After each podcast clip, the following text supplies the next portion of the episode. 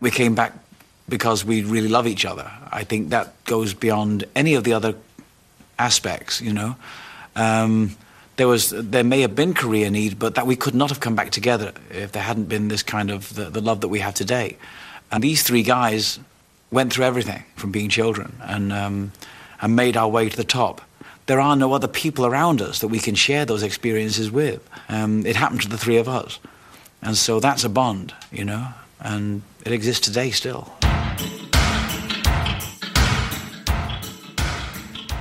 Hello, and a very warm welcome towards the Bee Gees podcast.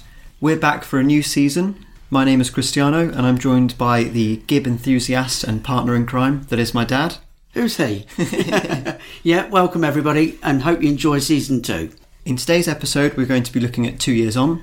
Before we get into that album, I would just like to thank everybody who listened to and supported our first season. We were blown away by the response we thought it'd be just a, something between the two of us that we enjoy doing. We thought we might pick up the odd one or two people. Instead, we get three or four. So, before we get into going into season two, I know during season one you asked, used to ask me a lot of questions about where I heard this and bits and pieces. But how did you actually get into the Bee Gees, or how did you decide you think you wanted to listen to it? Well, I knew that you liked them. Yeah And I got into a lot of music that way. Listening to it in the car, as, yeah, yeah, and it's I think it went in by osmosis. Yeah, and then it was. I knew that there was a bit before the disco music. Yeah, that they weren't just Saturday Night Fever. And then I looked on Spotify. This would have been beginning of 2018, and I think I just picked an album at random. I liked Massachusetts, so then I found that was on this album called Horizontal. Yeah. And so, played... did you think you started with the 60s then, as opposed to later stuff? I can't remember consciously making the decision as to whether I would listen to early or late Bee Gees, but I went in with Horizontal, and that's why I do have a lot of affection for that album. Yeah. Even though now it might not be my favourite album from that period. But I always think it is the first album you listen to. Originally, it's like Paul McCartney. I brought Red Rose Speedway, which is an album that not everybody likes, but for me, it just resonates that it's it's one of my favourites. And that's something that that, that's so subjective to every person. Yeah, your favourite is your favourite, and nothing can take that away. No. But I listened to Horizontal, really liked it, and then a couple of months later, I listened to This Is Where I Came In. Complete opposite end of the spectrum. Yeah. Again, I think that's because you'd played it a few yeah. times, and I quite liked Technicolor Dreams. Yeah. And I ah. think that's right because we was talking about comparing that with a couple of Paul McCartney songs like Honey Pie, yeah, and his sort of granny music they call it. And then after that, I listened to I went split down the middle went to the 70s and listened to main course. Loved that. And then i think from there i just went in different directions. I think i think then i went back and then listened to odessa cucumber castle then went the other way and listened to living eyes esp two years on was one of the later albums that i heard. Yeah. And because i played trafalgar and i loved it i loved yeah. odessa then i found that there was this album in the middle called two years on i played it a few times and i just didn't think much of it at all and whenever I would go back to that period of the Bee Gees, I'd much rather listen to Trafalgar yeah. or Odessa. Yeah. And so two years on was often just dismissed mm. for me. Well, really, you've got like 40, 50 years worth of music to go through, haven't you? And it's yeah. a job to pick which one I'm going to do next. So, what was your first memory of this album? For me, Chris, this would have been. I've got a feeling. So I, I got it as a cassette, 86, 87. Um, nothing really. There was a couple of tracks that jumped out, but nothing really. I preferred Life in a Tin Can because um, I thought that was more of what I preferred of the Bee Gees. But we say this every episode, don't we, Chris? That the last three episodes we've gone, or a few podcasts, we've talked about all the solo stuff and why didn't they use this for two years on? Why didn't they do this? Why didn't they do that? But I think after listening to this, I can see why they've done it this way. And if you only hear the album a couple of times, you can put it away and you could read the title and you wouldn't know what the song sounded like. Exactly, yeah. Yeah, no, I think I think doing this, it's there's a couple actually that I'm quite surprised how much I I like them. And then a few years ago, I did manage to track down an LP version, which is on Atco. I must admit, I thought buying the vinyl, the appearance and everything would be better than seeing it on a CD. But I think the design of it works better on a CD because it's small. But on, on the vinyl, it, it, that little picture looks completely lost to me. I think if you if you've been away, as the title says, two years, to come back with an album with a little tiny picture like that. I don't know whether it's. I'll be honest, you, I don't know whether they're all the same. But this one I've got is a gatefold, and then you've got a large picture of all three of them there with with the credits on the left hand side, and he, even the back is still. I think it's even the same picture. They don't vary the picture either. But yeah, I, I would have expected not a psychedelic one from 67, but just a little bit better design. You could put a compilation of those three portraits in the gatefold. If you put those three next to each other on the front cover, Yeah, that's true. nice because it's the three brothers back together. Yeah, What would you say is your favourite Bee Gees album cover? probably ties in with the albums that I like, but Main Course is, is really good. I suppose I'm contradicting myself now because even Mr. Natural hasn't got a picture of them on, has it? No, but that works really well. Yeah, I, think, so. Yeah. Living Eyes, I think, is a great cover. Yeah. That with the red city skylight, that fits the music so perfectly.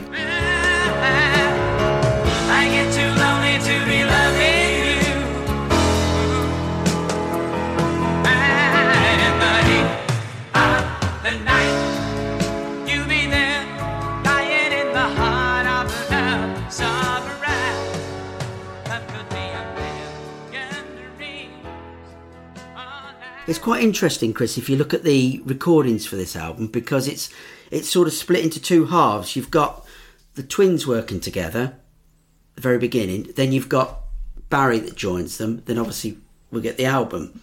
If you look at the credits, it's done a little bit like the last Bee Gees album, where there's there's songs written by all three of them. Then you've got Barry. so I think there's two or three Barrys, isn't it? Three Barrys. Yeah. A couple of Robins. A Morris track that now appears. It's quite a strange way this album's brought together. Because I would have assumed that this is the Bee Gees coming back together, that they would have decided to have just gone for the approach of every song is BRM. Yeah, and as we said in the in the old podcasts, they've still they've not used the songs from the, the last eighteen months, but they're still in the frame of mind that I want one of my songs hmm. put on there. So I think with that in mind, we'll, we'll we'll start and have a look at what the twins were doing. Yeah. Looking at the notes and everything, they started working together in early June. From what I can gather, the sessions were started off by Morris and then he brought in Robin to help him. Yeah. And then I assume the two of them then bygones be bygones. And I think Morris was working with Barry and Robin anyway, so it was just natural that the two should work together.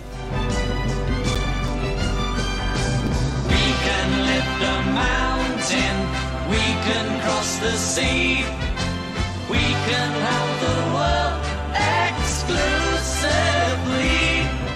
looking at it, I've got around about June the 7th, June the 13th, they came up with four songs. Okay.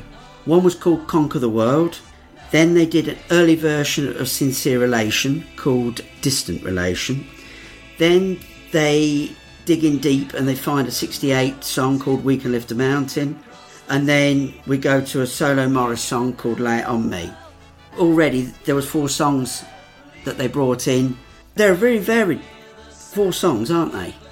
Yeah, we discussed We Can Lift a Mountain Uh, With the was it with Idea. idea? That's it. Is that remind me? Is that just a?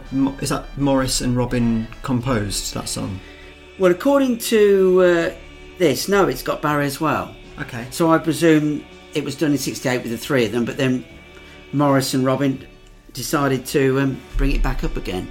Thought they could probably improve on it or do something.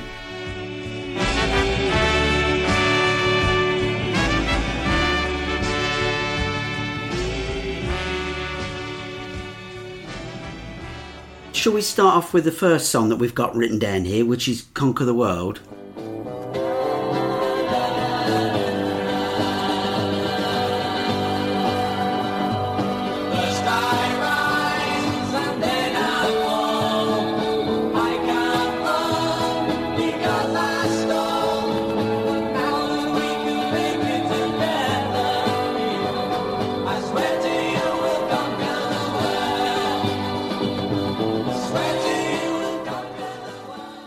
Remember back when we spoke about We Can Lift a Mountain for the Idea episode. I think you, it was you that said that it sounded like a very much like a commercial, uh, a song that would be used for an advert or a commercial.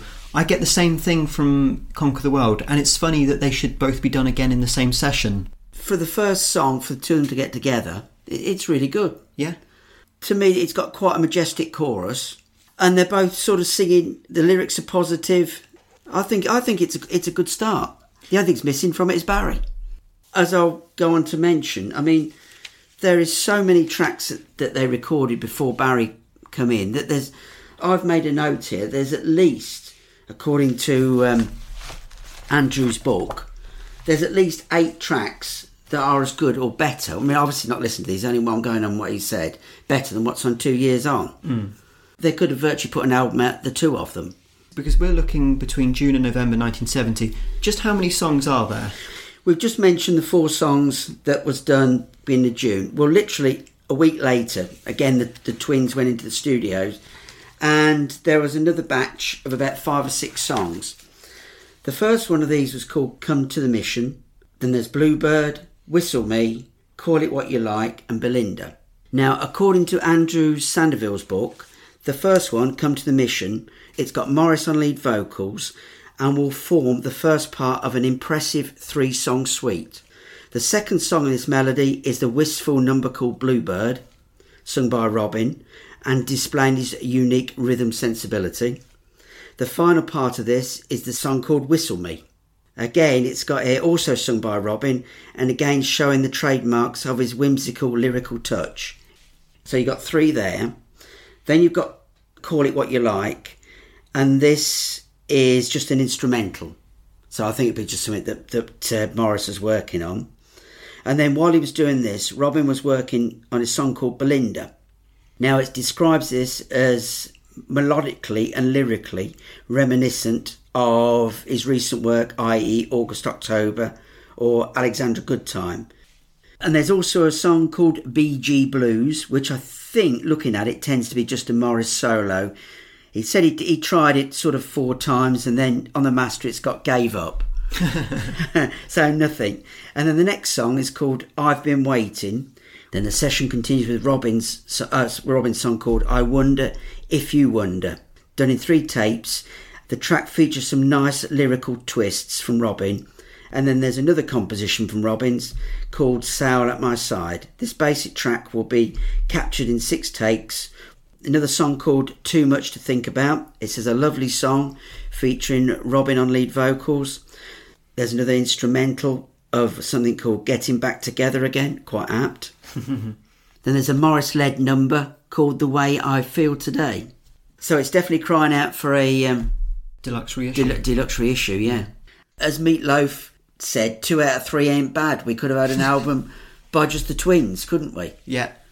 I mean, as I say, I've counted at least eight or ten tracks that are worthy of doing an album that we've not heard. Well, going back to Conquer the World, this one also has quite apt lyrics and quite prophetic, both in reference to the reunion of them getting back together and also to the future success. Conquer the World, well, in the next decade, they really would conquer the world.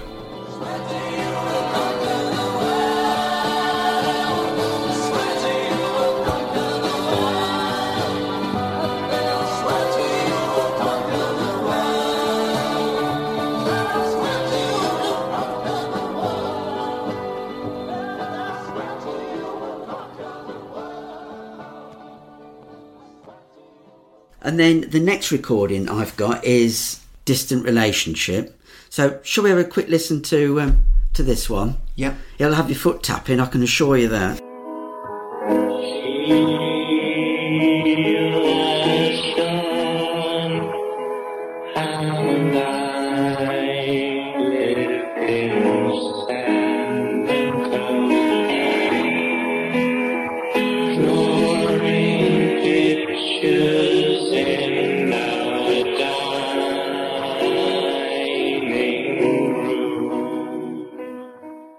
We've both finished dancing away to that one. I mean, we talk about conquer the world and and everything seems on the up. That is the opposite. I think with Conquer the World, you can imagine them both contributing towards the lyrics, but with this one, I'm assuming that this is predominantly Robin. No, I. I, I've put on my notes Robin carrying on where he left off with irons on fire and all those sort of things. Ones I wasn't quite so keen on.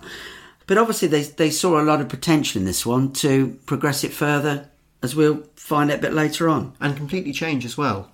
It was the lyrics for change, weren't they? To, Yeah. To um, which again we'll we'll touch upon shortly. So we're we're looking at potentially June these songs, and I think there was like a two month break, and then they went back in August. Yeah. And and carried on with them. If you look in June, I've, I've got an article here regarding Barry. It's quite interesting that, that they went into the studio, we said around about 12th, 13th of June. Well, on the 13th of June in Record Mirror, it says that the Bee Gees are once again talking and that Robin has taken the incentive to persuade his brothers to reform the group. Barry, who had just returned from Spain, had some reservations. With my solo single only just having been released, I feel like I'd like to see what how it goes and see what people's opinions are of it. So obviously at that time he was still unsure what was what. Well, as I say, literally two or three days before that, he'd, he'd done a BBC session. There's some tape logs to say that he, he did a little bit of work with PP Arnold again. So again, he was still very busy. Um, so I presume probably for the month or two while they were in the studio, he was just trying to promote his single at the time. And then also, I mean, they were so busy, weren't they? Because they did a session in June, session in August. In the meantime, um, Morris got with Billy Lawrie. They did a couple of songs. One was called Men of Men. The other song is called Ballet of Freedom. Now, Men of Men, I think we mentioned earlier on, that was recorded by the Bee Gees back in 1968, one we said we'd never heard. The song will be led by Morris on acoustic guitar, augmented by a beautiful score of strings, flute, French horn, trombone, drums, and percussion. And then we go back to August again, and there's there's a couple of more songs. One which is called "Find Me a Woman." Next up is the unissued "The Change I See," features Morris on piano, Robin on lead vocals, and then most importantly about this song is that Barry can be heard in the control room, commenting and eventually directing the proceedings. So this is this the first time that he'd joined? Yes, them? that, was the first. Was, they got it on. Andrews obviously heard him in the control room, sending out information and saying, "When are you going to sing one of my songs?" and then also there's an early version again, which was called "All My Time" and features Morris on some swamp guitar.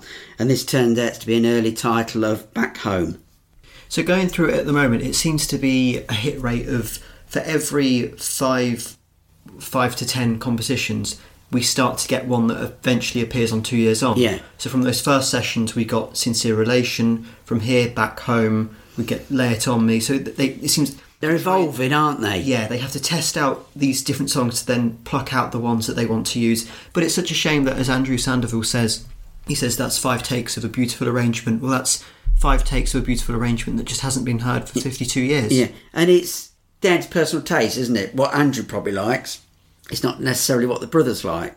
We said in the last few episodes that any of those, or many of the songs from those three solo albums could and should have found their way onto some of these subsequent Bee Gees albums. I mean, it's just strange that all these unreleased stuff they wasn't put onto a B side, as we'll see further on. You've got sort of A sides, and then the B sides, particularly in the seventies, they used tracks from either the previous album or another track from that what that one album. Hmm. When they know they've got all these stockpiled up, but it's all in hindsight. And it's also around this sort of period that they composed "Lonely Days" as well. So that was that was an early composition for all three of them. Did they did they do it on the same day as How Can Mend a Broken Heart? Because that's the popular story. That they wrote two the same, isn't it? Yeah. I mean, obviously they weren't recorded at the same time, were they? But they, whether it's a good promotional thing to say that they're, they're two American number ones Were written. were written at the same time, whether that was promoted in America, because in the UK neither were really big hits. So But then again, who's to say that they were written the same day? They weren't necessarily recorded. So they Yeah. could have they could have written the lyrics for How Can You Mend a Broken Heart. It just wasn't. But, it, but you think if they wrote at the same time, why weren't why weren't I mean, if you'd written a song as good as "How Can You Mend a Broken Heart," why wasn't it used for two years on? But who are we to argue? It, it's just that's the story they went with. On the 26th of August, the Bee Gees try a new recording venue, Morgan Studios, and they're joined by Geoff Bridgford on drums. And what Andrew's saying here, they composed three fantastic songs. Right, the first of these is called You've Got to Lose It in the End, which will be captured in just one take and features a joint lead vocal from Barry and Robin, as well as some nice mellotron work from Morris. It says the results are catchy and certainly on par or better than most of the tracks recorded so far for two years on. And then following that is a second song called A Little Red Train. This will require four takes to complete. It is built instrumentally upon the foundation of Barry and Morris on 12 string acoustic guitars, with Geoff providing drums. Robin will add a lead vocal to take four, with Barry and Morris joining in on the countryish chorus in three part harmony. Once again, the results outstrip any of the tracks on Two Years On. And finally, uh, the last one of the day is a song called Sweet Summer Rain. This one's built around Morris on piano. After three brief false starts, take four will be complete and considered the final master. For the vocals, Robin will begin the verses and is then joined by Barry and Morris in a three part harmony for the choruses. No other instrumentation. On the 29th of August, Melody Maker reports on the Bee Gees getting back together again. We just discussed it and reformed it, said Morris. We want to apologise publicly to uh, Robin for the things that have been said. We just want to stop boring the public with our squabbles and just do the music. We intend carrying on with our solo careers, but we want to start things again as a group. There will just be the three of us, and we will use a session drummer. I can then see another report from the NME from September 12th, 1970, and that report states that the Bee Gees' first single, once they're back together, will be Man for All Seasons. So it makes me think that there was somebody, I don't know, a PR manager or, or just somebody who must have been giving this information to the press to build up that publicity. Yeah, because I mean, you got Man for All Seasons and Lonely Days were both recorded roughly about the same time. So Yeah. they obviously must have thought Man for All Seasons was a typical Bee Gees song. It's what the public would have expected. So I wonder if at that point Lonely Days would have been the B side. Yeah. And then they rightly swapped it round. Yeah. Well, things seem to be on the up for Barry because alongside reuniting with his brothers, on September 1st, he marries Linda Gray at Caxton Hall Register Office. It must be really fascinating as well for Linda. How many Bee Gees songs and Gibb compositions has she been responsible for as presumably the subject of the songs? Well, that's interesting thought, isn't it? Yeah. I would have thought quite a few. I would think you're looking at songs that uh, we know are really composed by Barry. When I was young.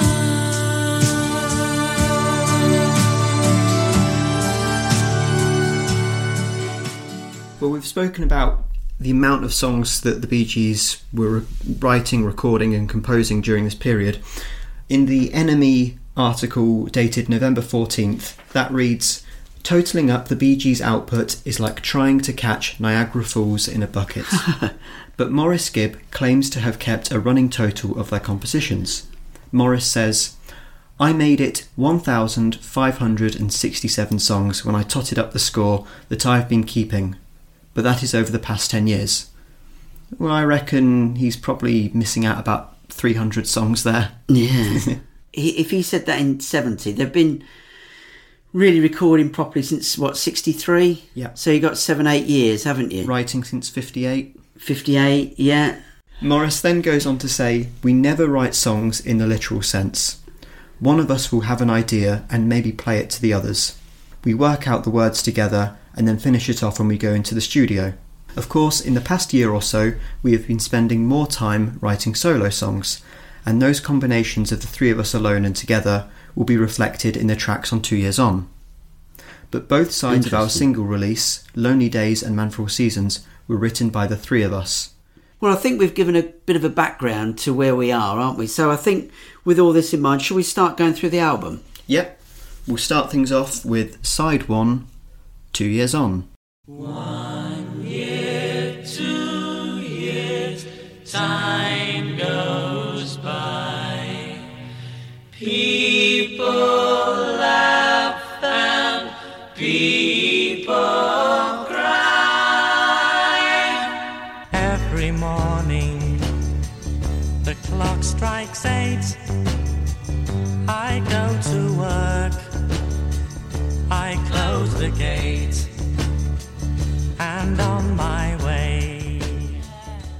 was interesting this one two years on. And i thought well it wasn't two years since they last did an album but i was looking back thinking well i suppose in their minds we're talking 70 well the, odessa was started in back end of 68 Yes, yeah. so i assume that's where we get the two years on title from Yeah, as you said, Odessa started in 68 and things went a bit sour between the brothers. so as far as they were concerned everything else is missed off this is the next bee gees album two years after we started yeah. Odessa, yeah. Now I've put my notes. Unfortunately, I've put is my least favourite lead track for any Bee Gees album so far, and they've also started this one with as if it's the start of the session because obviously we talked about Robin and Morris doing all those songs, and here we start the album with a Robin and Morris composition. Well, that's what I put in my notes. I thought it's actually really good to open the album with Robin on lead because this signifies the reunion. The last Bee Gees album, Cucumber Castle, was devoid of Robin, so there's no better way to start this reunion album by having having Robin And- and a cappella as well. Yeah, it's that that opening bit is really odd. It's it's like the it's a completely different song it seems because there's like you can you can hear the edit as it then goes into the two years on song. Yeah. Do you think it's a little step backwards, even though it's two years on? Do you think it's like a two year step back to songs from Idea? It's an odd blend because it's it's got the melancholy of Odessa and Cucumber Castle. But it's not got the grandiose feel of Odessa, has it? no. You know, it's it's it's more stripped back. for what I've got. Sir Lancelot was just a dream, and I am not. The production is quite flat, and I'm not quite sure where that comes from because we've got Bill Shepherd again on arrangements, and there are some superb arrangements throughout the album. But something just isn't quite right, whether it's the recording studios that they're at. Because when we get to Trafalgar, the next album, and that sounds incredible, so it, it's just for this album. And again, this is where the album needs a remix or a remaster because it all sounds a little bit flat and, and uninspired, and that's why I was never that enthused about revisiting the album. And whether whether because Odessa, I suppose there was bad. It wasn't good memories, was it? No. So they, I, I don't know whether they went to this album thinking we're going to, you know, strip back it, still have the orchestration, but not. It's more band feel. Yeah. Though that might be contradicted when we go through some of the tracks. Actually, It is the kitchen sink song from the Bee Gees. It's everything that's thrown in together. It sounds like you listen to it and you can hear bits of different Bee Gees songs almost stitched together. yeah. I think as a whole it works, but as you said, it's it's a weak opener to the album. it's difficult, isn't it, to to have an a cappella beginning of a song in the middle hmm. of a side. It's either got to be the beginning or the end, hasn't it? Yeah. And for me, it's always the beginning because then it leads into the song. Well, starting the album, as we both said, it is a weak opener, but I've given it a six. I've gone with a six or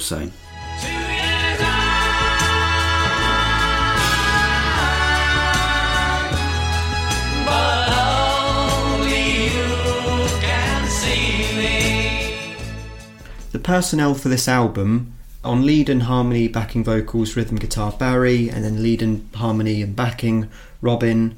On bass guitar, lead and rhythm guitars, piano and harmony is Morris. We have Geoff Bridgford on drums, and then Bill Shepherd on orchestral arrangements. Also on orchestral arrangement is Gerry Shury, and then John Stewart is the engineer.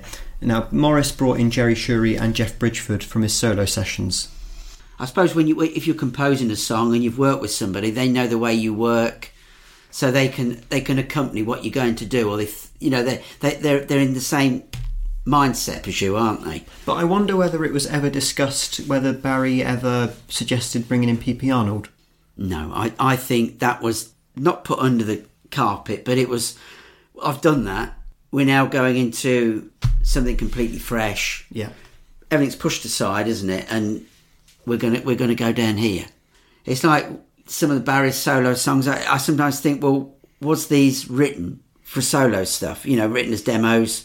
didn't use them for um, the kids no good. Like the next song, Portrait of Louise. Yeah. Could have been. Yeah. So with that in mind, shall we go Yes. into that one?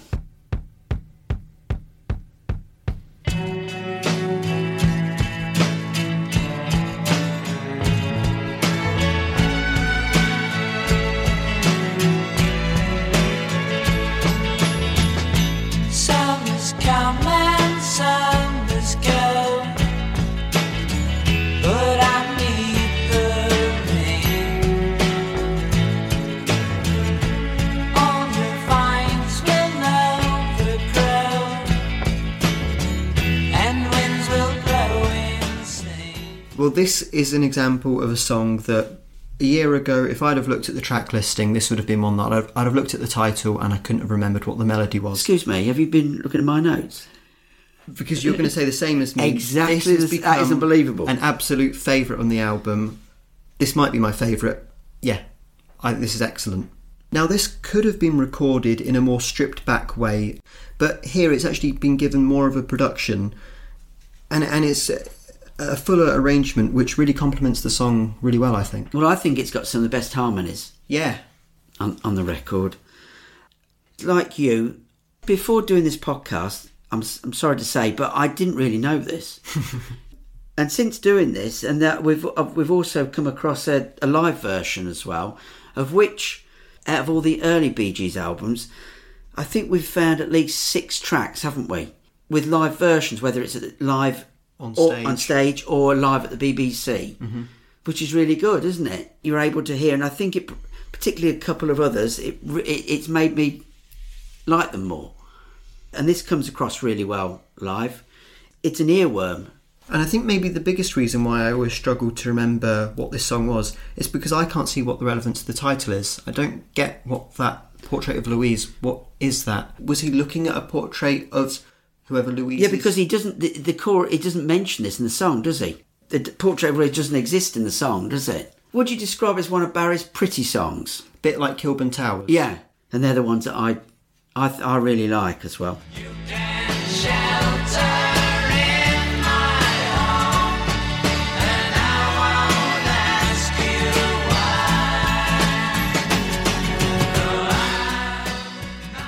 This album runs to 35 minutes and 57 seconds, so it could have had another three or four songs on there.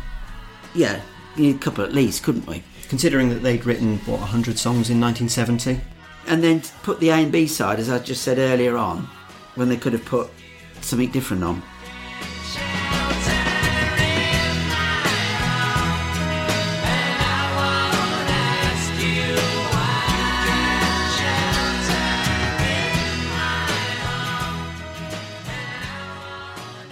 I'm going to give this one a, a nine.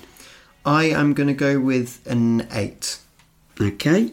That then takes us on to track 3, Man for All Seasons. A tear for every eye.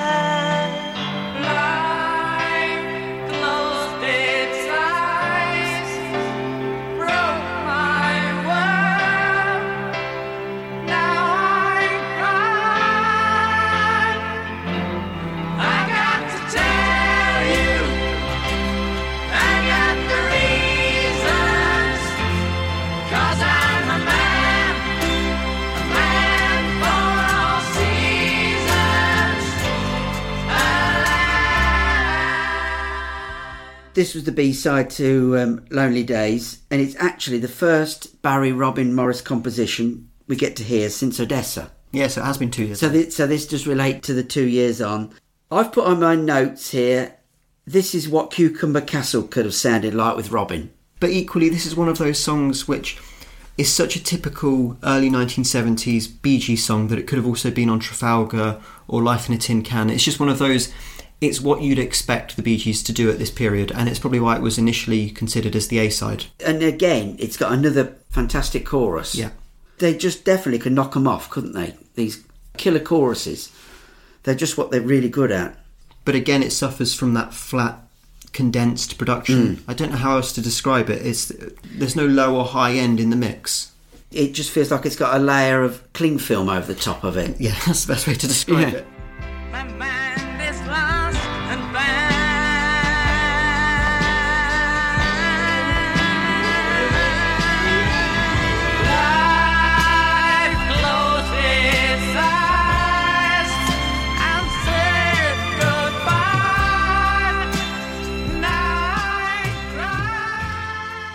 Beautiful back and forth with the lead vocals shared between Barry and Robin.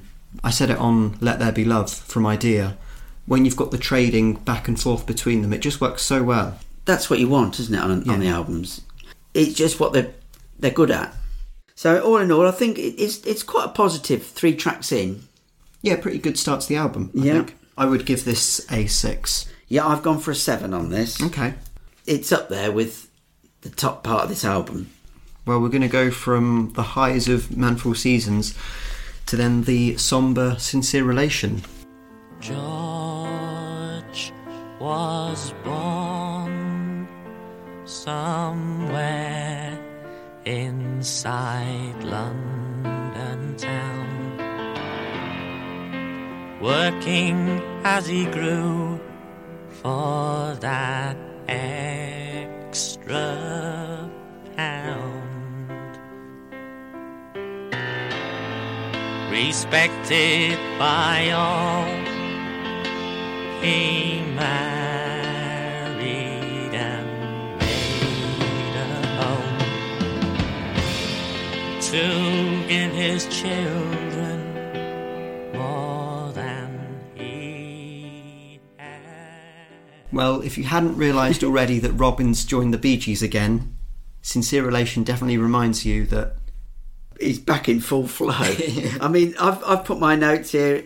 Now, welcome to the album's pick me up song, and this this going back to what we mentioned earlier with the demo and things. This is a straightforward Robin and Morris composition, which was obviously worked on with Barry, and there was a change in lyrics. Now, I think you've got on your notes, Chris, haven't you, something about the lyrics on this? So, as it is in Sincere Relation, the song is all about Robin's father in law. Oh, George. It tells the story of him growing up and his life working and making the extra pound. But initially, for Distant Relationship, the lyrics were Sheila, Sean, and I lived in Sennen Cove, drawing pictures in our dining room. She could run like Alice in Wonderland. She could speak like Charles Dickens planned. Then came the Crimean War, and I had to sail, waving from the shore like Florence Nightingale. And the People's Prince cannot have what's rightly his, and he's convinced it's a distant relationship. So that sounds like to me a lyrics left over from Sing Slowly Sisters. Yeah, again, because he's talking about the war. Yeah. It's difficult to, when I've read these lyrics, trying to put them to the melody of Sincere Relation, but then listening to that demo, they do change some of the meter of some of the, Yeah. the lines. So, that, So I think that there was obviously still working on the song. yeah, still developing. still early days on it. But then, as it becomes, George was born somewhere inside London town, working as he grew for that extra pound, respected by all. He married and made a home to give his children more than he had known.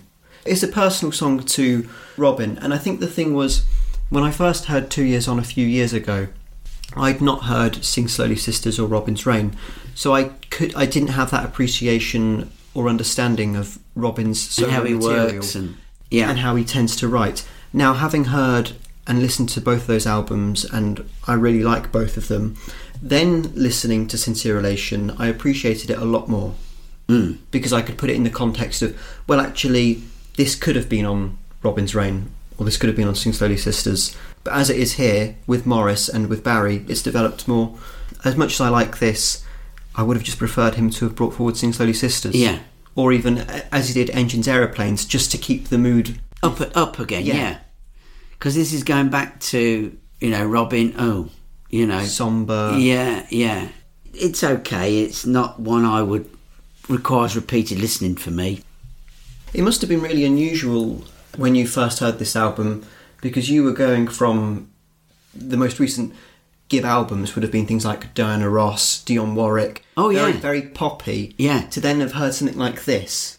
Yeah, and that's probably why it didn't register with me so much.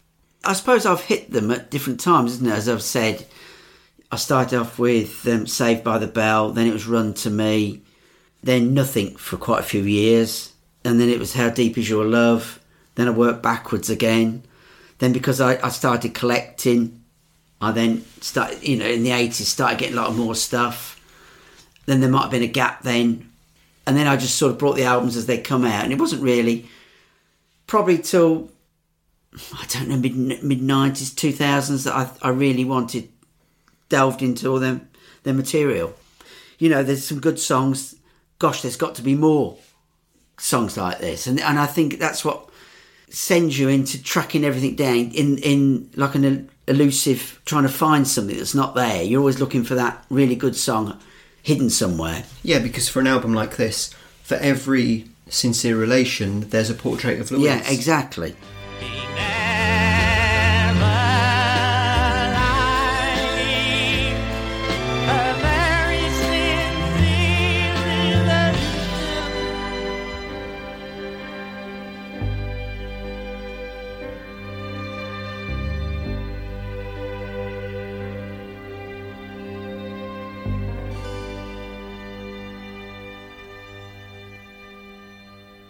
Well, I've given this one a six. I know that before a couple of years ago, this probably would have been much lower, but as I said, since discovering Robin's solo material, it's helped to appreciate this more. Yeah, and as you say, the lyrics.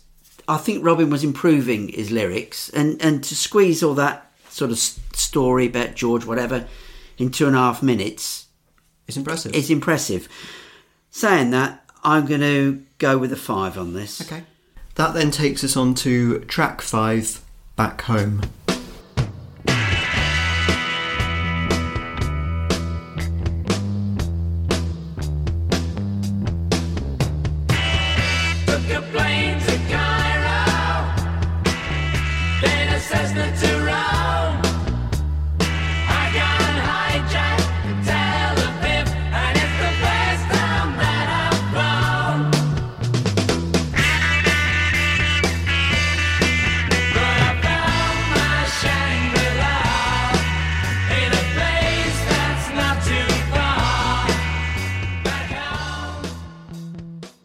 As I said earlier, this was originally called All My Time, and I can see that it, it's a composition by all three, isn't it? Yeah. Barry was interviewed in the NME and he said that it was all about a hijacking. It was an actual hijacking in Palestine on September the 6th. Well, again, this is one of those songs that I think is going back a few years, going back home. Um, I, I think this one's quite Beatlesque. It's another one of those pastiche songs of Taxman. Yeah, I've put it, I thought the distorted guitars sound quite dated. When they did that pastiche song, was it on Bee Gees First? We said there was one that was very similar to Taxman. Okay, that was a year later. But four years down the line, I mean, I know that there, there are a few more of these types of songs on To Whom It May Concern, but I think To Whom It May Concern gets away with it because it's a bit more tongue in cheek. Whereas here, yeah, it just seems like, oh, here's a song, but we're going to do it in this style just for the sake of it. But I mean, it doesn't outstay its welcome. I think it's only one minute. It's not even two minutes. No, it's 150, 140, 150 or something, isn't Yeah. it? So it, it's over and gone. But I think it's what the album needs, though. It's it's a change of pace. again, I I find on here the mix is is too stuffy. Is that the best way to describe it? There's too much in the low end, and it condenses everything together. The vocals just need to be brought forwards. And it's a shame this one wasn't done live because I think it could have really rocked. Yes, my Shangri-La in a place that's not too far. Back home. It's a fun track. Now we're track five in. I mean, do you think this one is Morris influenced? Um, Even though it's all three, do you think it was it was sort of a backing track that he would have put together? I can imagine that this song might have started life as a bass riff that they were jamming away at, and then it it developed into the lyric. Maybe the chorus came first, or, or that- It's got that we say distorted, or would you say it's that's they keep on about the swampy? Do you think it's still got Morris's sort of swampy sound to it? yeah. I personally think this is a Morris led track.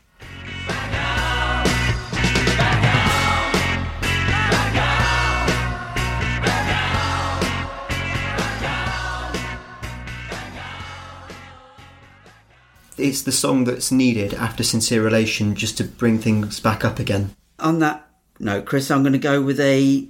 I'll go for the six. I'll give a six as well. I walk my way, living in a masquerade.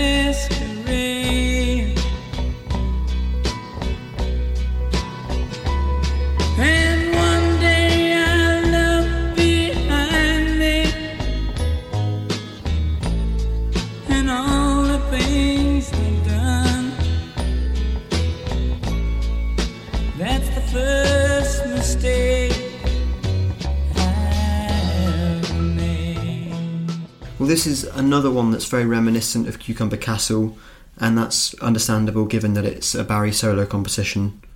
But I think this one, this could benefit more from having harmonies from Robin and Morris. Yeah, I think so. I mean, it's the longest song on the album.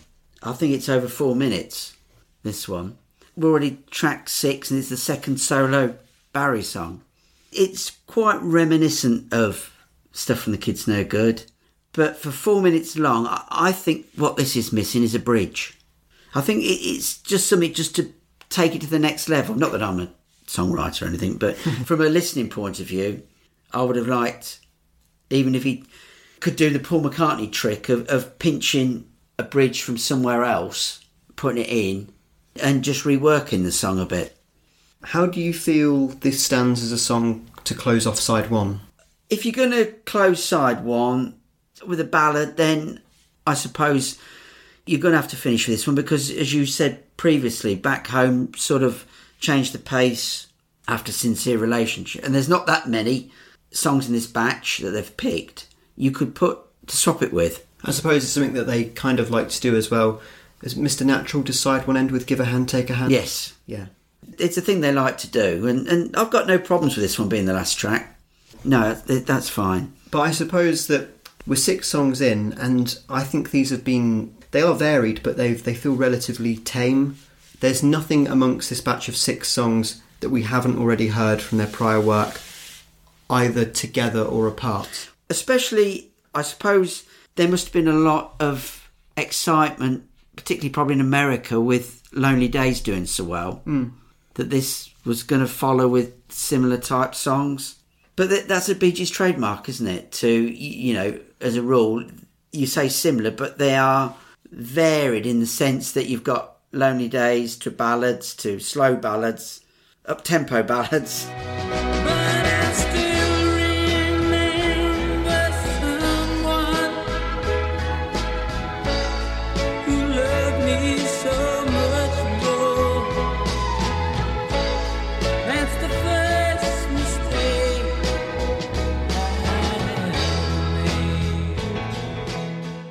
What's fascinating about Two Years On is that arguably it's the Bee Gees' first comeback album.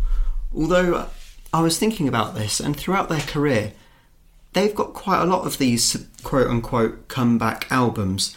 In a way, Bee Gees' first could be a comeback album because it's them. Coming back to the UK, Yep. Then you've got Cucumber Castle could be a comeback to say that because Robin's left, we're still going to carry on.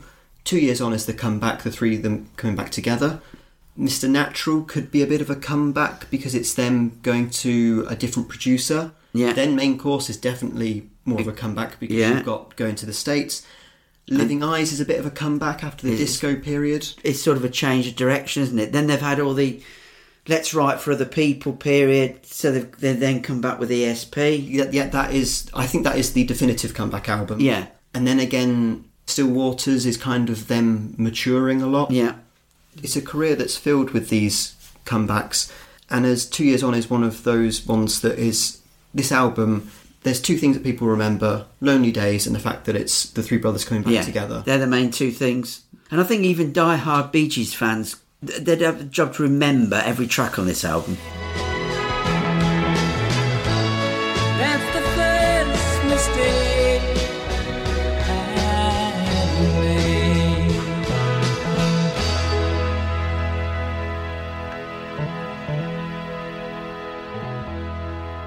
How do you score the first mistake I made? I'm probably going to go with a six. Yeah, as you said, with that bridge, it could have gone somewhere. Yeah.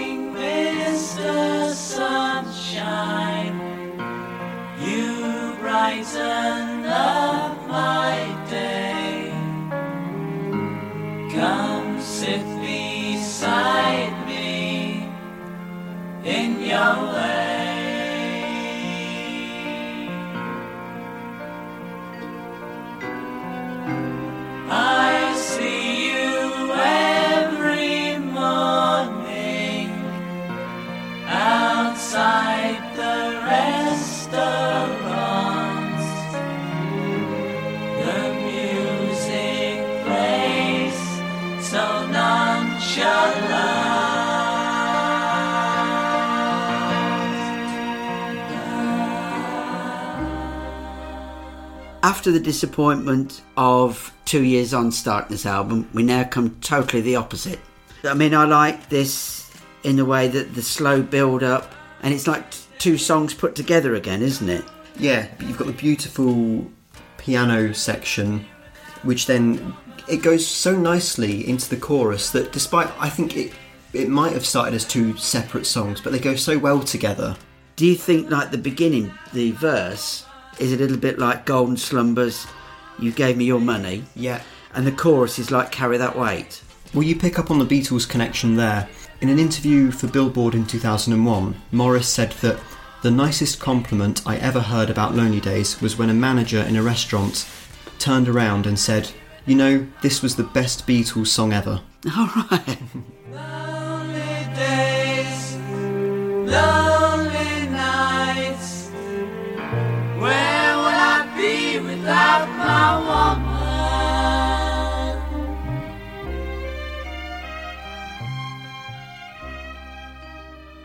Robin said, Of course, it meant a lot to us to get to number one in the States, and in terms of money, it means far more than having a hit in the UK. But for me, I would have sacrificed all of that to know that the fans here had forgiven us for splitting up. And I'm, I'm so surprised that it wasn't it wasn't a hit in the UK. Was it not? No, it's one of those songs that they it's on every concert. It's a good crowd pleaser, I should think. Yeah, especially the chorus. Yeah, with the, the, the building drum beat going into it. Yeah, I, I remember the um, the DVD or the CD of the live version from in Australia from '89. The crowd really warm up to this one.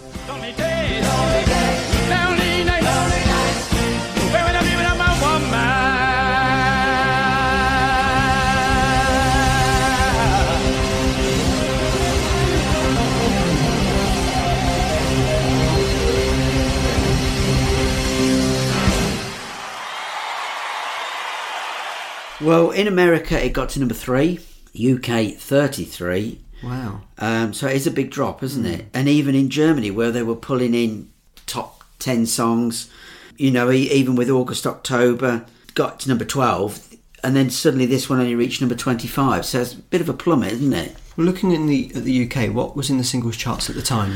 Well, if you look at January 1971, um, you've got a novelty record called Grandad um, with Clive Dunn.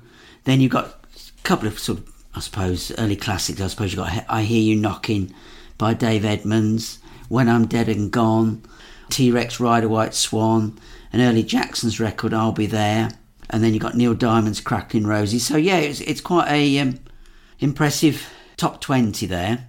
You've got working its way uh, at the charts was was George Harrison, My Sweet Lord. Yep. Your song, Elton John. One Bad Apple by the Osmonds. Some good stuff, and it, it, it just surprises me whether I don't obviously not knowing the time why why it failed to ignite in the UK. Record World gave Lonely Days one of its front page single picks of the week. And this was in November 1970, right behind My Sweet Lord. The Gibbs are back together again, and so is their music. Their new song goes through several engrossing changes, which should keep the listeners and buyers on their toes. They offer more music per second than any group you can think of. There's also, I found a version that is, I don't know whether it was the promotional version. The voices and the instrumentation sound slightly different. Morning,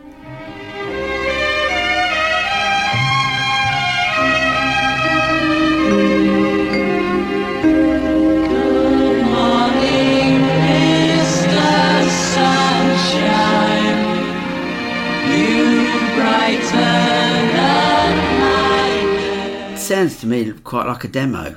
Yeah.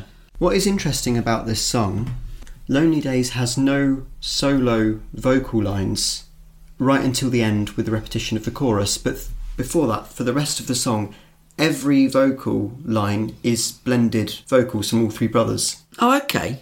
No, I didn't know. I didn't know. It's not until the end when they start repeating the chorus that then they take it in turns. Yeah, you listen to it all these times, don't you? You don't. You don't. Hear Which all again goes yeah. back to this is why it was the single because it was all three brothers together. It was the perfect blend of the three of them, and I think that's why it's it's the standout on the album You can see why it was picked as the first single. easily. lonely lonely nights. Where would I be without my woman? Well, I think with that in mind, I'm going with a. I'm re- I- I'm struggling between an eight and a nine actually. Really? Whether I've heard it too much, yeah, I will probably go for a nine.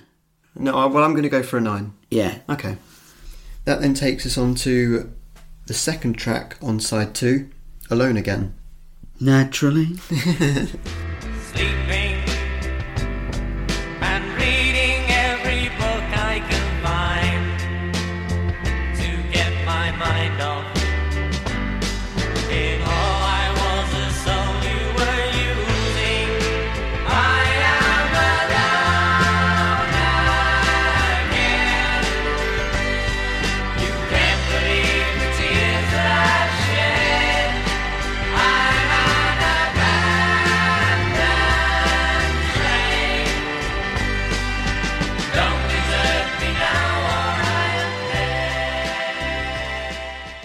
So for the rest of this side, Chris, we've got uh, four or five songs that are all solo compositions. Yep. So yes, you can definitely tell this has got Robin written all over it. But I think it's a really poppy little song. We do joke a bit about Robin's songs always tend to be a bit more morose and a bit somber. Yeah. Um, loneliness. yeah, But I think this again deals with loneliness. but it does it in a way that's a bit more up tempo. Yeah. In the ultimate biography, there is a piece as well, Chris, and it, regarding Alone Again, and it says, although no solo version of the song was ever recorded, Robin's handwritten lyrics from an early version of Alone Again was published in Germany's Bravo magazine back in 1969. So even though there was no recorded version, there were some lyrics, and they say, "Baby, you've hurt me for the very last time, and you show it. Everyone around me just knows it, baby. Could be you really had me tied up in string, and I believe it. And now I'm the one who must leave it. I could be wrong. Chorus. People, the sun is going down on your heads, so read your paper. I said you've been complaining about your legless beds. Well, talk about quirky Robin. So, of all them acetates that we went through for Robin's Rain and for Sing Slowly, this one never appeared, did it? But it, as we said, it could fit onto either of those two. Yeah. There's one thing I like on this track, and that's Morris's piano playing. He starts the song off, doesn't he? I just think it, it's really good, the arrangement he's put on it, whether he's done that himself or whether he's worked with Bill Shepherd, but I think it works really well and complements what Robin's doing. It's those those fast run ups and downs. Exactly, yeah. And I mean, if you, we've got a recording from the BBC um, of this, and beginning of that it particularly highlights the piano playing. Yeah.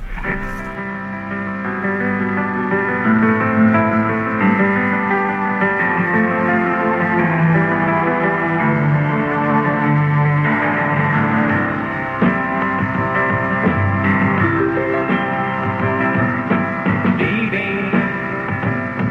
That's all you ever seem to say. But listen to this track goes back to what you said. This just needs a really good remaster, mm-hmm. even a remix. This track to me is a little bit like Portrait of Louise. It wasn't one that I listened to a lot, but has really grown on me. And I think it's the best out the there's a couple of Robin solo tracks. This is the best one. It surprised me to find that it was a Robin solo song because it I could really hear influences of Barry in the song, and as we said, Morris It probably was, on the, yeah. on the piano. So with that, I'm going to go with a seven on this. Yeah, I'm going to join you there with a seven. So, along with this track, there was a, another track also recorded at the same time, which was the 5th of October, and that's a Barry solo one called Tell Me Why. If you think that you can hurt me and make me cry, tell me why, tell me why, tell me why. And if you think that you can hurt me with lies that cry. Tell me why, tell me why, Tell me why. Well, here we have the obligatory Pretty Barry acoustic song for the album, in a similar style to The Kids No Good and what we had on Cucumber Castle. But I think here, because it's with Robin and Maurice, it could benefit from trading lead vocals with them. My notes start off, tell me why this is on the LP. Uh, I think it's one of the low points of the album, this one. I, I don't. I, it just doesn't, to me, even on Cucumber Castle, Kids No Good, it would still be quite low down. I just don't register with this one. I think it's a. I just think it's a Barry song that, that he, he, to a penny, can roll off. In the Ultimate Biography, he says, I wrote this with Ray Charles in mind. It was written just before a session with the lights down. So interesting you said that he could roll it off. I think it was one of those songs that he just did very quickly. Yeah. When you think that they're done in the morning, even Don't Forget Me Ida would be far better th- than this one. Yeah. Would you say it, it, it's had similar fate for other groups? I mean, Genesis did the same title, with- and there were three of them, wasn't there? Yeah. And that doesn't get very good rap on the album. And then you've also got four of the Beatles doing "Tell Me Why" as well, a different different song altogether. But I haven't got a lot else to say on this one, unfortunately. Tell me why.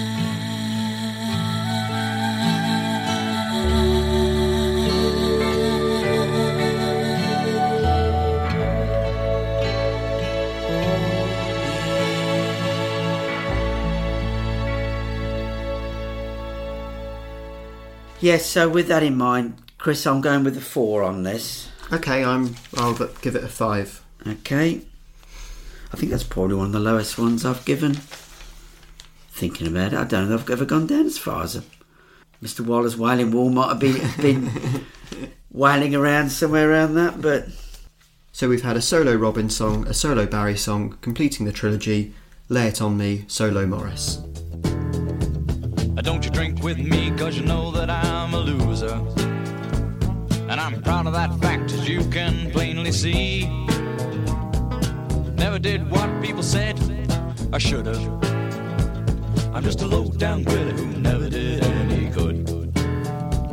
I'm just a low down critter who never did any good.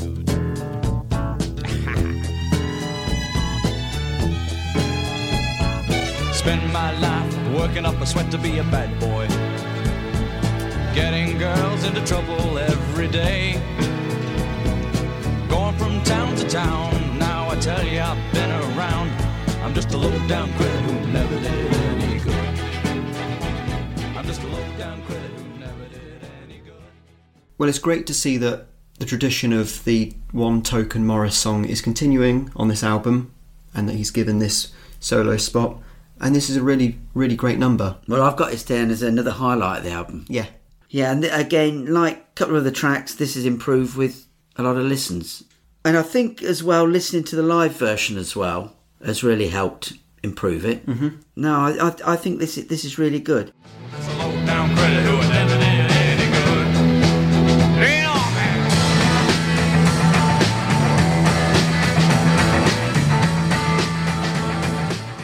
This was done on as on one of the batch of four songs when the twins got together. Yeah. I'm pleased it's on the album, and I, it's quite nice that we hear Maurice sort of shine again.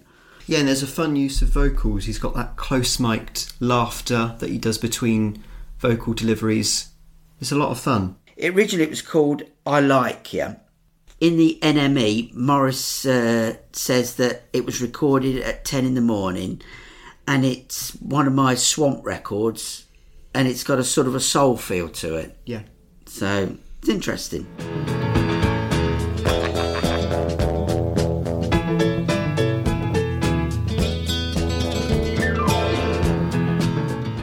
Looking at the lyrics and, and even the way that it's performed with those lower vocals, it is like suddenly from Odessa, but two years on. Two years on from that, you get Lay It On Me. Yeah, good spot. Yeah. Yeah, because he, he does go into that lower register, doesn't he? It tends to be the style that he, he goes with. Yeah, it's always nice to have the Maurice lead vocal, and fortunately, into future albums, we get a few more of them. Yeah.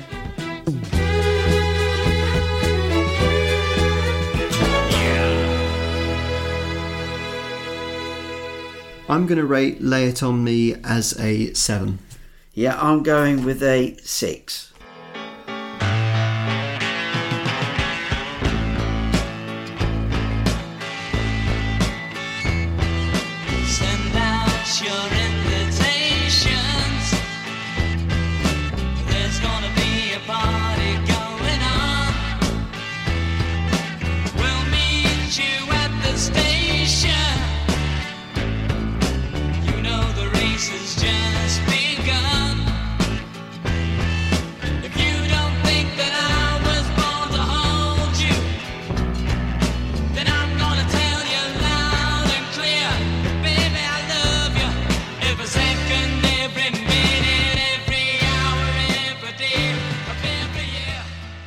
Like Back Home, this is another Beatlesque song, but I think it could have worked better faster, similar to Who Knows What a Room Is. This is one of those songs that I've I've thought that. Who knows what a room is? Then you've got the unreleased track, Irresponsible Blues, And then there's Bad Bad Dreams. Bad Bad Dreams. Yep. To Whom It May Concern. This is a um, track that work that for me is improved hearing it live as well. Yeah. It gives them a chance to the band to really really go at this one. Every second, every minute, every hour, every day of every year. It's the most upbeat of Barry's four solo songs on the album. Yeah. Yeah, I, I think this works well and it fits well with this side. Do you have any recording information for this song? Well, it's quite interesting, really, because I've got this one down as 30th of September. And for this session, they did four recordings. Every one of them is a solo Barry Gibb song. So we've got a reworking of Morning of My Life, one we're just talking about every second, every minute, The First Mistake I Made, and Don't Forget Me Ida. They've pulled in two Australian recordings, Morning of My Life and Don't Forget Me Ida, and then obviously two recent Barry solo songs.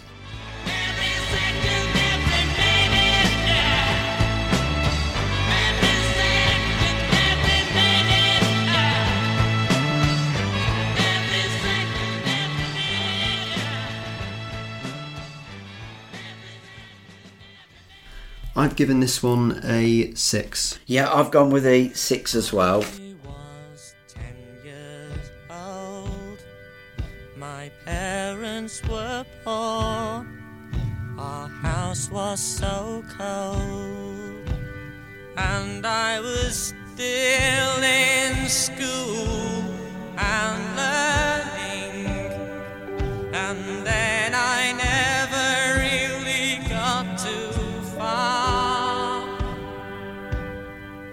And everyone we knew had money and driving a car and driving a car. Well, unfortunately, Chris, like Barry's Tell Me Why, this is an, another low point of the album for me. It's a shame, really, because uh, the album then just fizzles out with this. It doesn't end, it, it doesn't really do much for me, this one at all. Okay, complete disagreement. I really like this. To me, this is to two years on what Until is to Spirits Having Flown. Wow. It's a slightly. I better go and listen to this again then. Again, I think it's that thing of now that I've familiarised myself with Robin's Reign and Sing Slowly, etc., that I can appreciate this more as a Robin composition. But it's it's a really unusual way to close the album, and, hmm. and Until is a, a very odd song as well. I'm drawing the similarity between the two because both have got this tick tock feel to the tempo. It makes me think of like an uh, like a, a clock Oh, okay. almost like the, the the clock that's on the album cover. And what I do like, because I was listening to this album on Spotify, and I've got got it set so that when the album finishes, it goes back to the beginning and plays through again. It actually sequences really nicely to go straight from "I'm Weeping" back into two years on, because you've got the the tick tock plodding at the end of "I'm Weeping." Goes really nicely then into the one year, two year Oh, okay. opening of two years Well, on. do you think? Do you think after this they could have done a, I don't know, like a Paul McCartney, where you sometimes finish the album how you start it? or like an ESP where they reprise that Yeah. one year, two year, Yeah. in the same way. Yeah, ESP does that. Yeah, it starts with the harmonies, then weeping, and then finish. yeah. I think that would have been a better finish, actually. and it would have been something different because they've not done that before. No. really. There's certainly no no three part harmony like that. Considering that's what they're good at, it it's it's surprising it took them that long to put one onto vinyl. Yeah.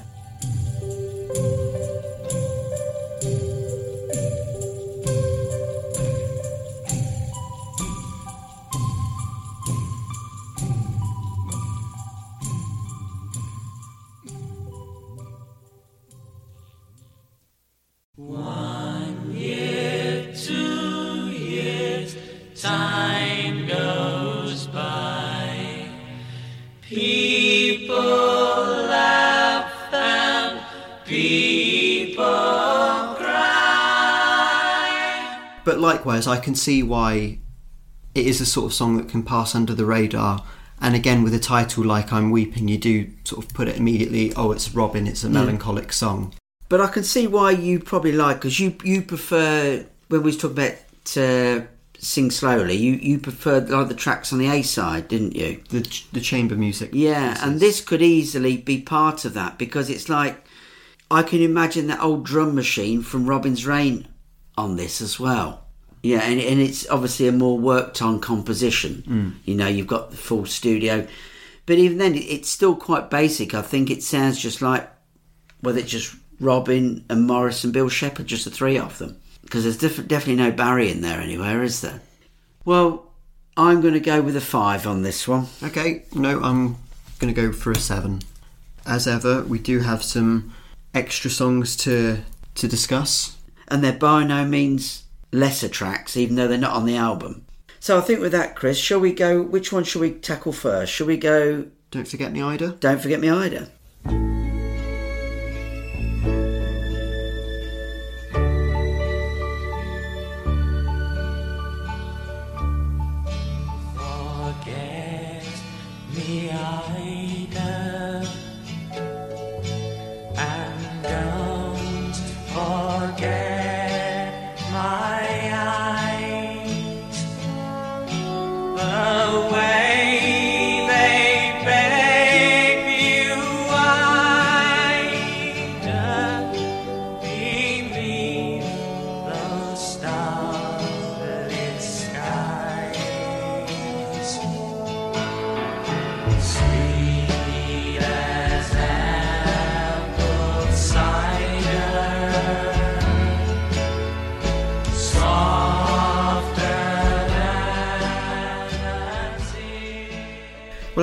Despite its 1966 origin, this one really could have featured on any Bee Gees album from Cucumber Castle to Life in a Tin Can. I think this one was written by Barry, but it sounds more like a, a Robin song to me. It's got his the feel of August, October, the Yeah. the what I call Robin Sway music, and it's one of those. As I've said before, the Bee Gees got a knack of. You think you've heard it for years. When I first heard this one, which was mid two thousands, I got a, a bootleg CD of a lot of these tracks, and I was just blown away how good it was compared to the album. Well, I think as well, like the next song we're going to discuss, I th- think this was was one of the songs proposed for the film Melody. So that could be why they brought this one back in.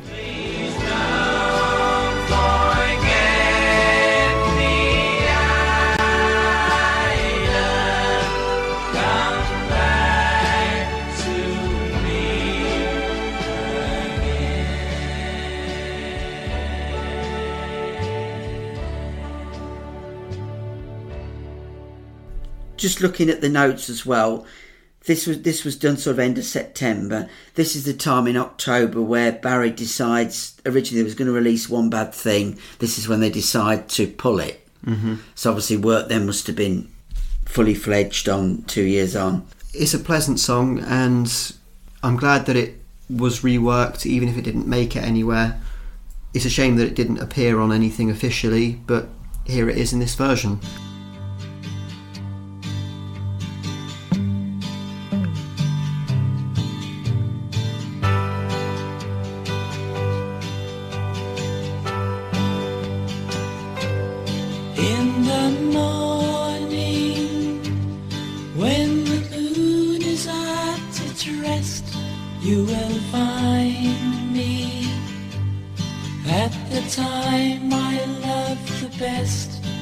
Watching rainbows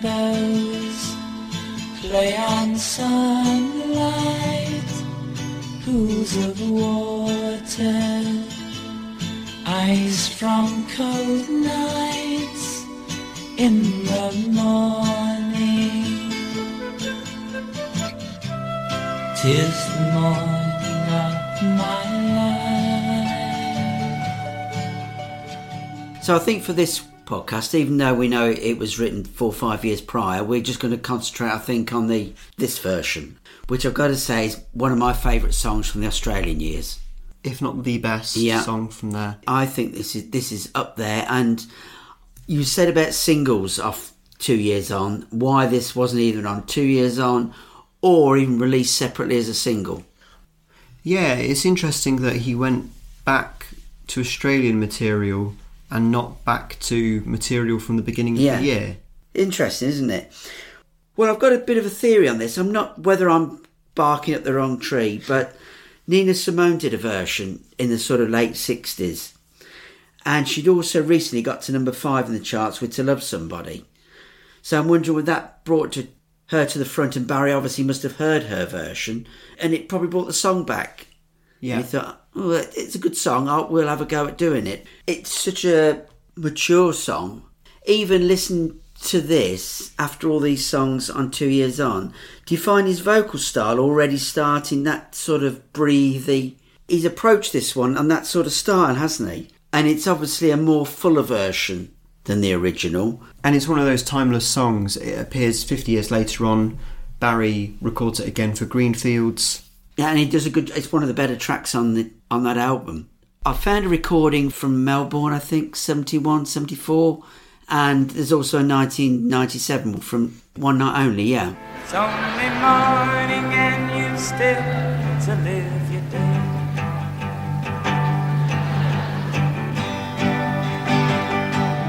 In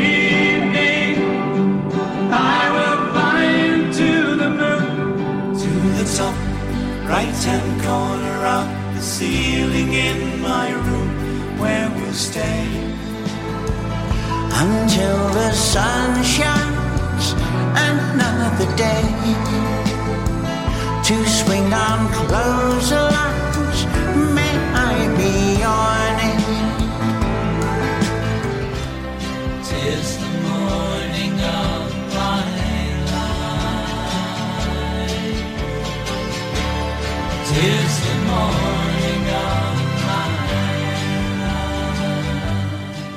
But it's just one of those timeless Gibb compositions that, again, like To Love Somebody, seems to be covered by so many artists. We said Nina Simone, Mary Hopkins.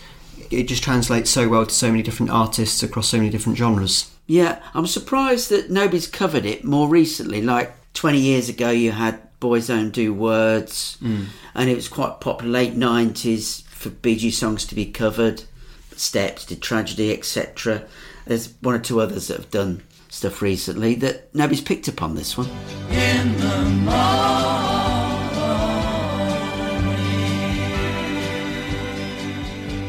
I know we don't mark the songs for these additional ones, but if I had to, this would be the first 10. In terms of the song itself, yeah, I, I would go like you for a ten. Um, but I feel like there was there was a definitive Bee Gees version that we never had. And I think we now come, Chris, to the last the last track that we've got a recording of. Yep. And this is called To Dance Again, which gets bootlegged. They bootleg it as called Modulating Maurice, but it's actually To Dance Again.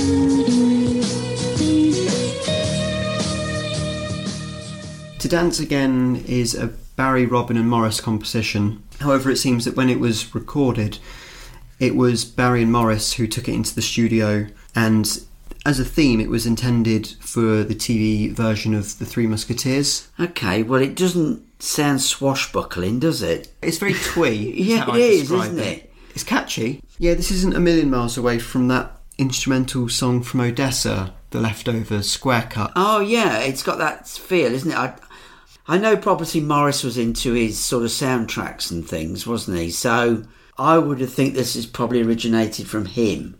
I think there were a few instrumentals that we spoke about in the Loner episode that sound, on a sonic level, sound very similar to this. Yeah, I think brought in Barry to help him Yeah. because it's quite melodic, isn't it, for a for an instrumental? And and, and um, I can't I couldn't imagine this with lyrics on it though. I suppose because I've heard it a few times. If you think back to the deluxe version of the albums we got with them extra bonus tracks Yeah. with completely unoriginal, there are a couple of others you just couldn't see On the album, but, No. but they were fun to do in the Yeah. studio. Well, I think that about close it, Chris. Before we um, sort of do our thoughts on it, I thought I'd run down with a couple of extra tracks like we started. There's some more tracks that unfortunately didn't make the cut. There's a track called Lost, and this was built around Maurice's piano and Barry's guitar. And then Morris will record two takes of a song called Fantasy. The results will be somewhat rough, though the track and melodic changes are intriguing.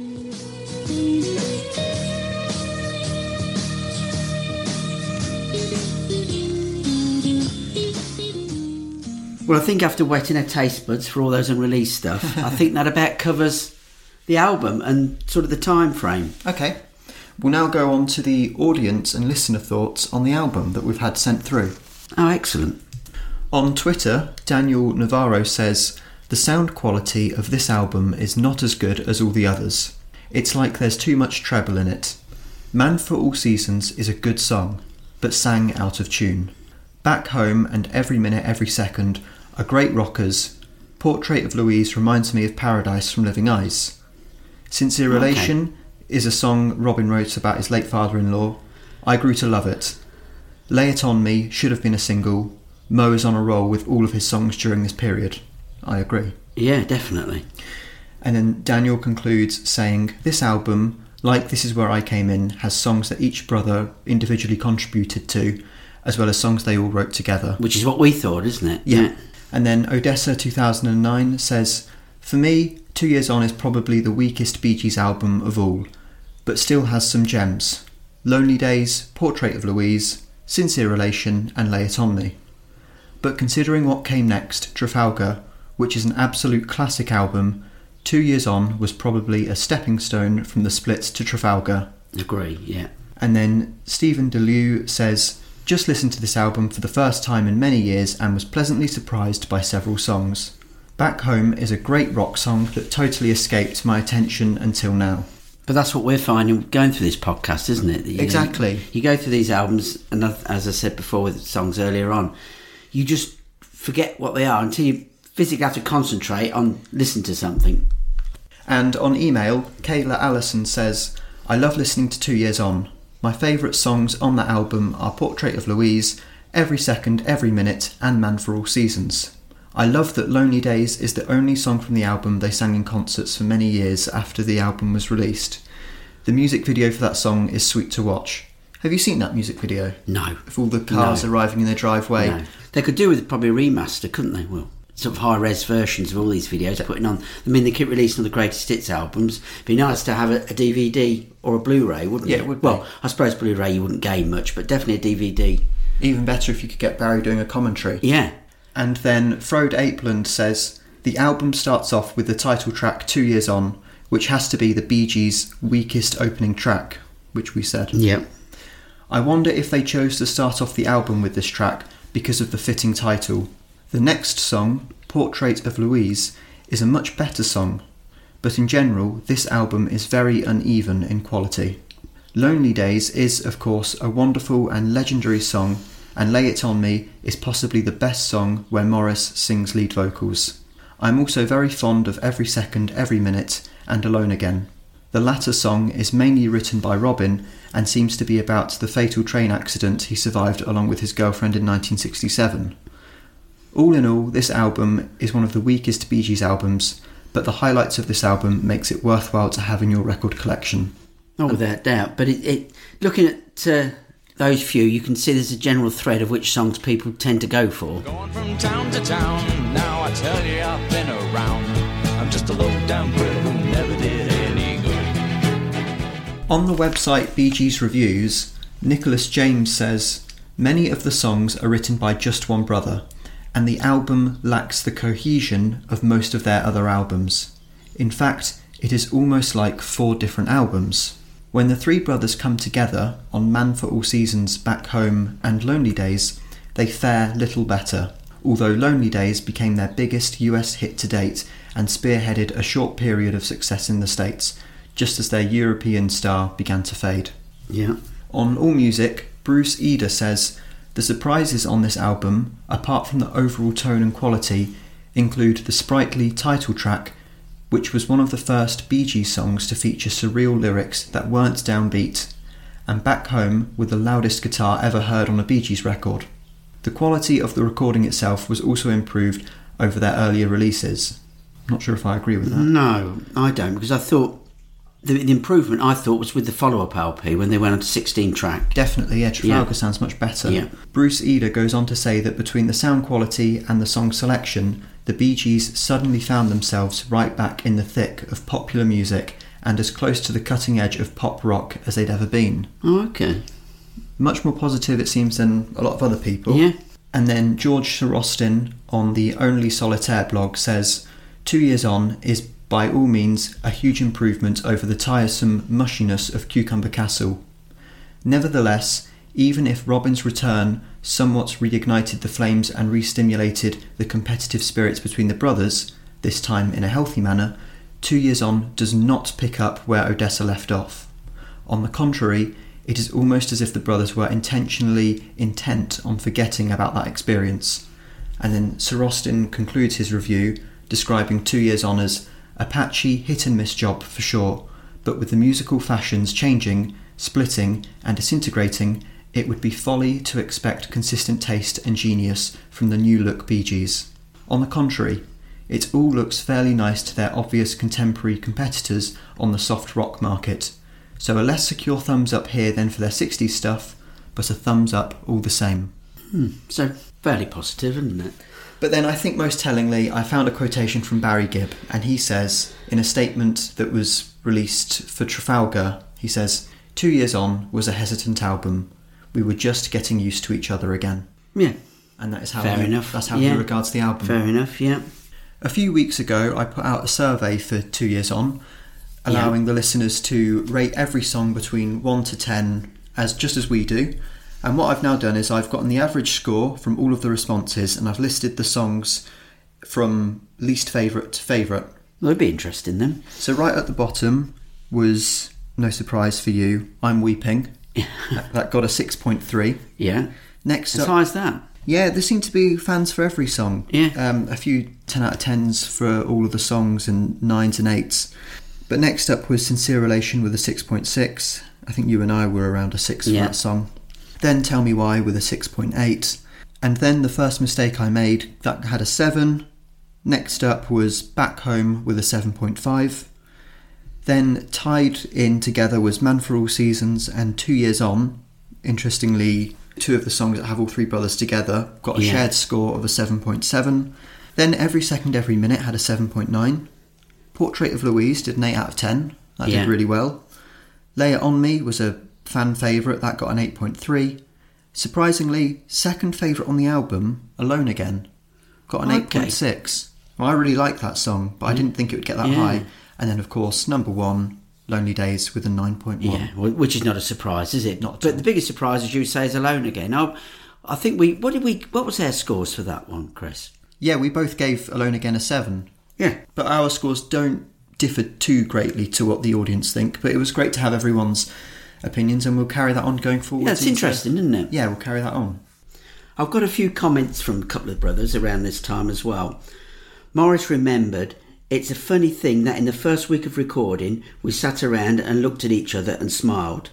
But we were all afraid to suggest something. It was a case of who's going to try and take control. We had to get back together because the formula was between the three of us, but the image of the Bee Gees brothers had been smashed. Oh dear. and then Barry adds, it was a case of whoever pushes the, the first idea will accept it. And we started to ask each other's opinions and generally think about the other person a bit more. In the past, we were just three kids. We couldn't respect each other as men and for each other's talents. I think we reformed because we were tired of being on our own, he added. We didn't split in the first place because we wanted to be solo acts. We just wanted to be alone for a while. Hence one of Robin's titles. because at that time we'd been together for 10 years. We were young men and it only struck us because of our ages. Now we're at the average age of a pop group. What still surprises me there is that Maurice says that the formula of the Bee Gees works when it's the three of them together, but yet this is an album that's got all those individual compositions Yeah. on it. Yeah, because I say there's only three, isn't there? By all three brothers. Would you pray?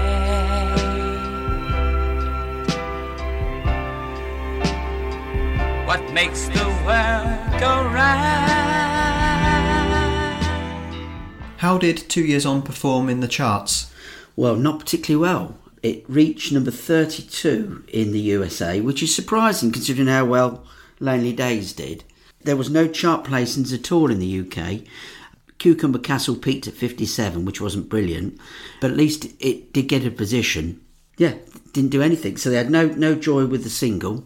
And unfortunately, two years on, we'll kick off a, a seven straight albums in the UK, not to reach in the charts.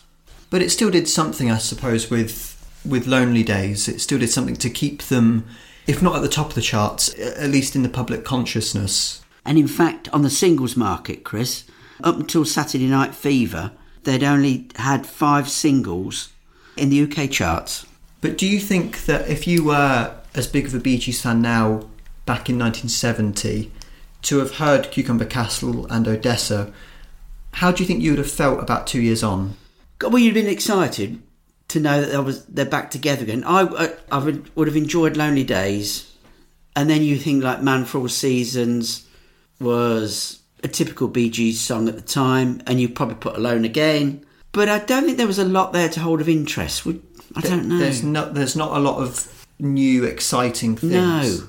Had they gone down a route of let's just put aside the ballads, but I think, you know, concentrating more on stuff like Lonely Days and, and more up tempo stuff. But I just think that they uh, still brought back Bill Shepherd, didn't they, to do all the arrangements. And obviously his orchestral And they're so base, good isn't at it? And they're so ballads. So why not break a formula? They didn't know when they was writing this how the songs were going to perform. It's only afterwards that they think, oh dear, it didn't do very well. But then they see it doing well in the U- in the USA, so they they must assume that everything is still okay, and they blame the lack of, I suppose, the lack of chart success or anything on the publicity of, of the breakup. But then 30 years down the line, when they're performing live, even right through to 2001, and they're bringing out songs like How Can You Mend a Broken Heart, they go down so well. Oh, they do, yeah. People love them, Yeah. even if they didn't appreciate it at the time.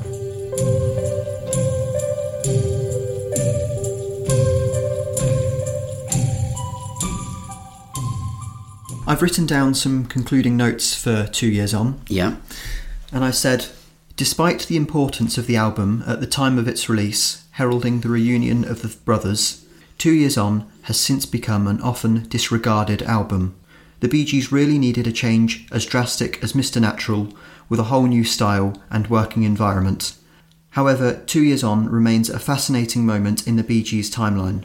It represents what has come before, and it is a clear indication of what is to come next. Yeah, that's that's true, isn't it? It's a bit, it's a bit like a diary, isn't it? Of their, of their career, you can see. Every year is, is, is an album. Yeah. and you can document their lives through that. Well, talking about things to come next, that leads us nicely into our next episode. And we'll sail away with um, Trafalgar. Yeah, Don't need no one to show